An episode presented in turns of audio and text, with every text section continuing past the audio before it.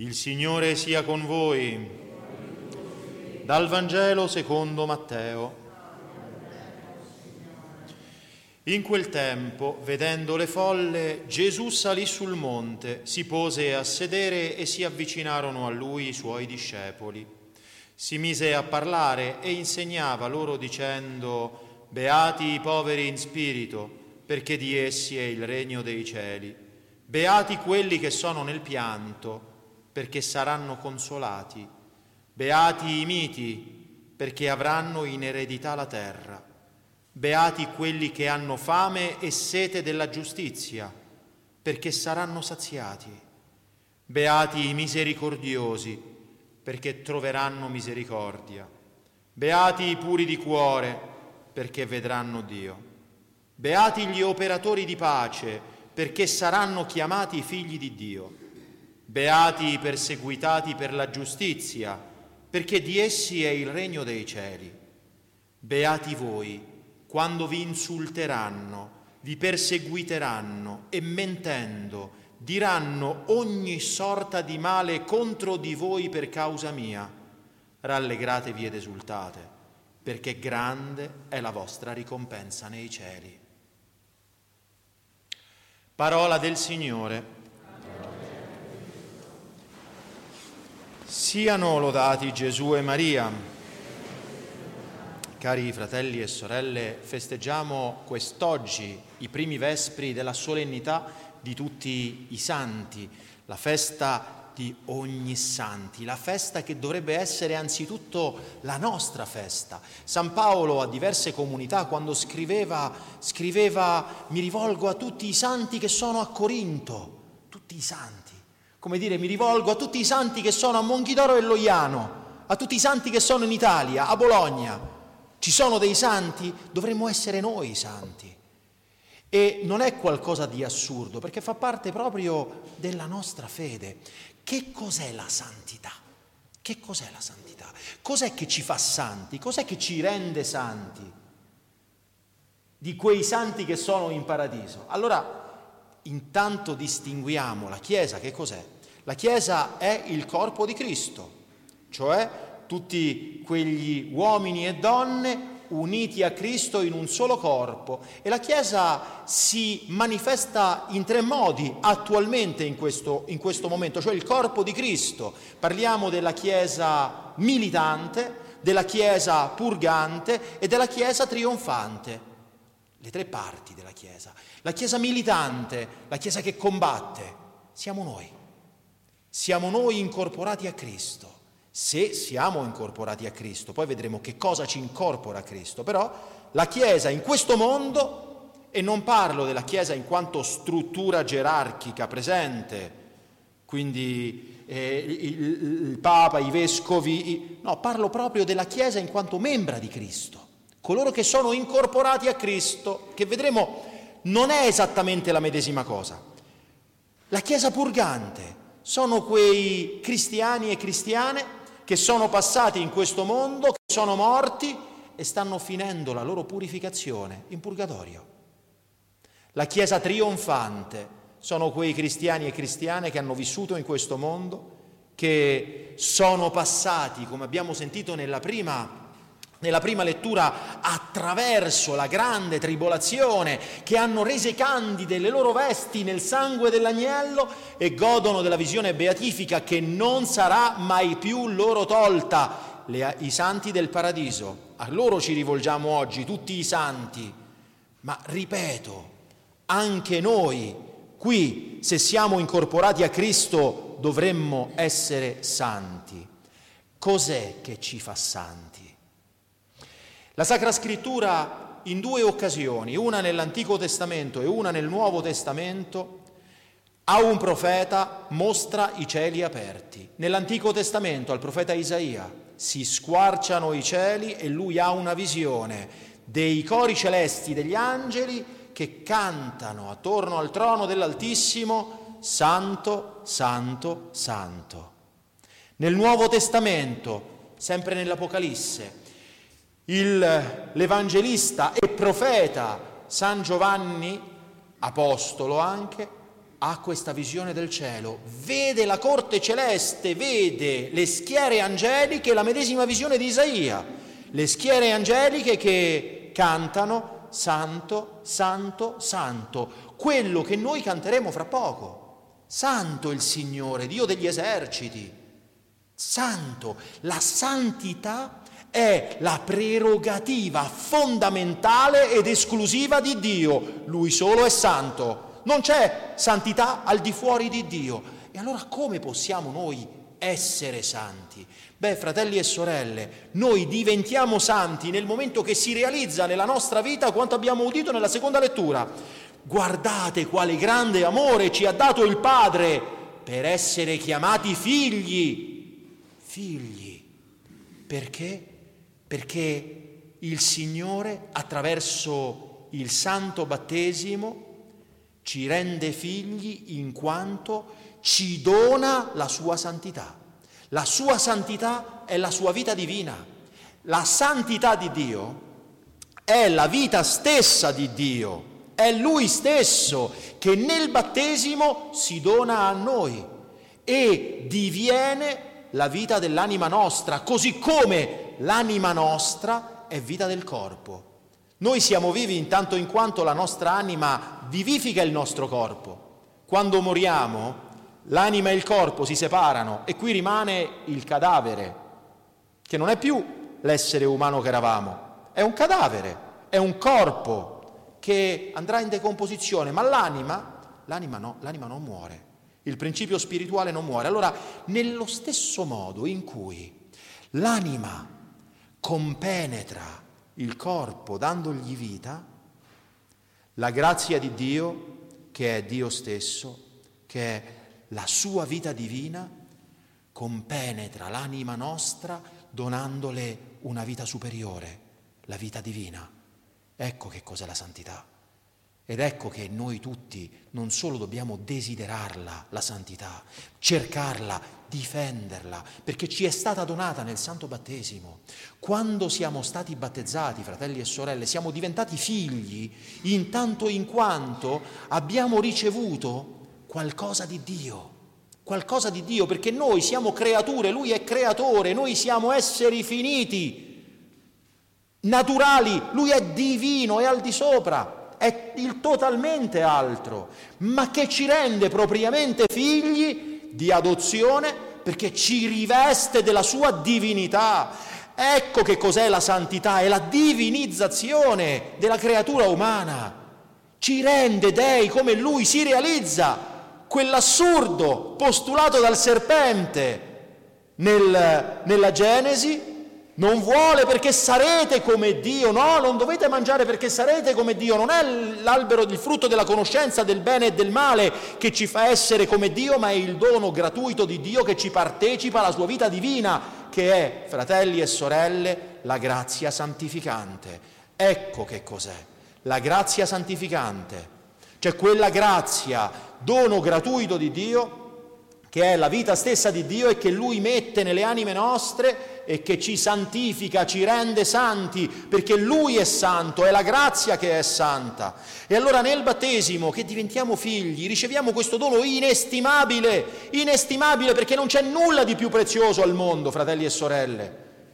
Perché per la grazia santificante noi siamo figli di Dio, per la grazia santificante noi siamo incorporati a Cristo, noi siamo membra del corpo mistico. È la grazia santificante che ci fa vivi della vita divina. Io sono la vita e voi siete i tralci, dice il Signore Gesù. Lui è il capo, noi il corpo. Ma tra la vita e i tralci scorre la linfa vitale che tiene vivi i tralci e questa linfa vitale è la grazia. È la grazia santificante che ci fa santi, quella grazia santificante che i santi del paradiso, la Chiesa trionfante, ha saputo conservare, accrescere, difendere dai continui attacchi di un mondo che non conosce il Signore, non lo vuole conoscere e che fa di tutto per toglierci questo bene. Guardate il paradosso, guardate il paradosso. La santità cos'è? È infatti andare contro il mondo.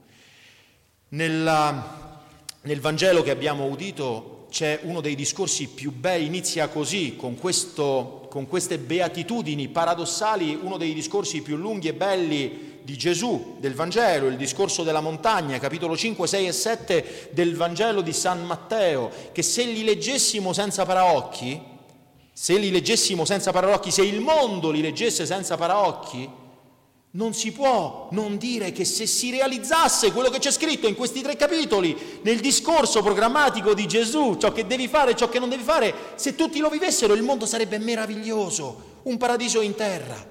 E comincia con questo discorso paradossale, perché tutto ciò che Gesù proclama come beatitudine è ciò che il mondo fugge a gambe levate.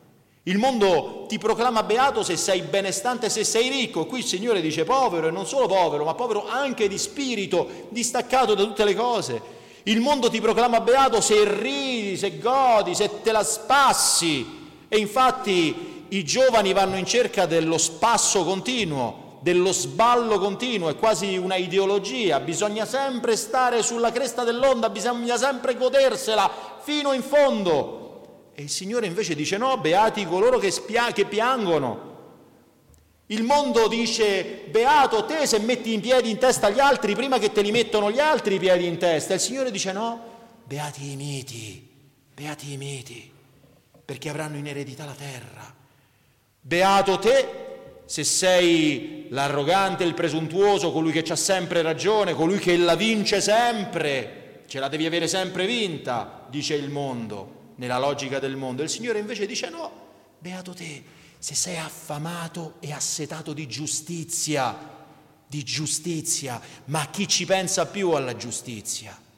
Guardate in che razza di mondo siamo finiti, che meno di 40 anni fa bastava la stretta di mano e la parola di un uomo per essere sicuri che non saresti stato tradito.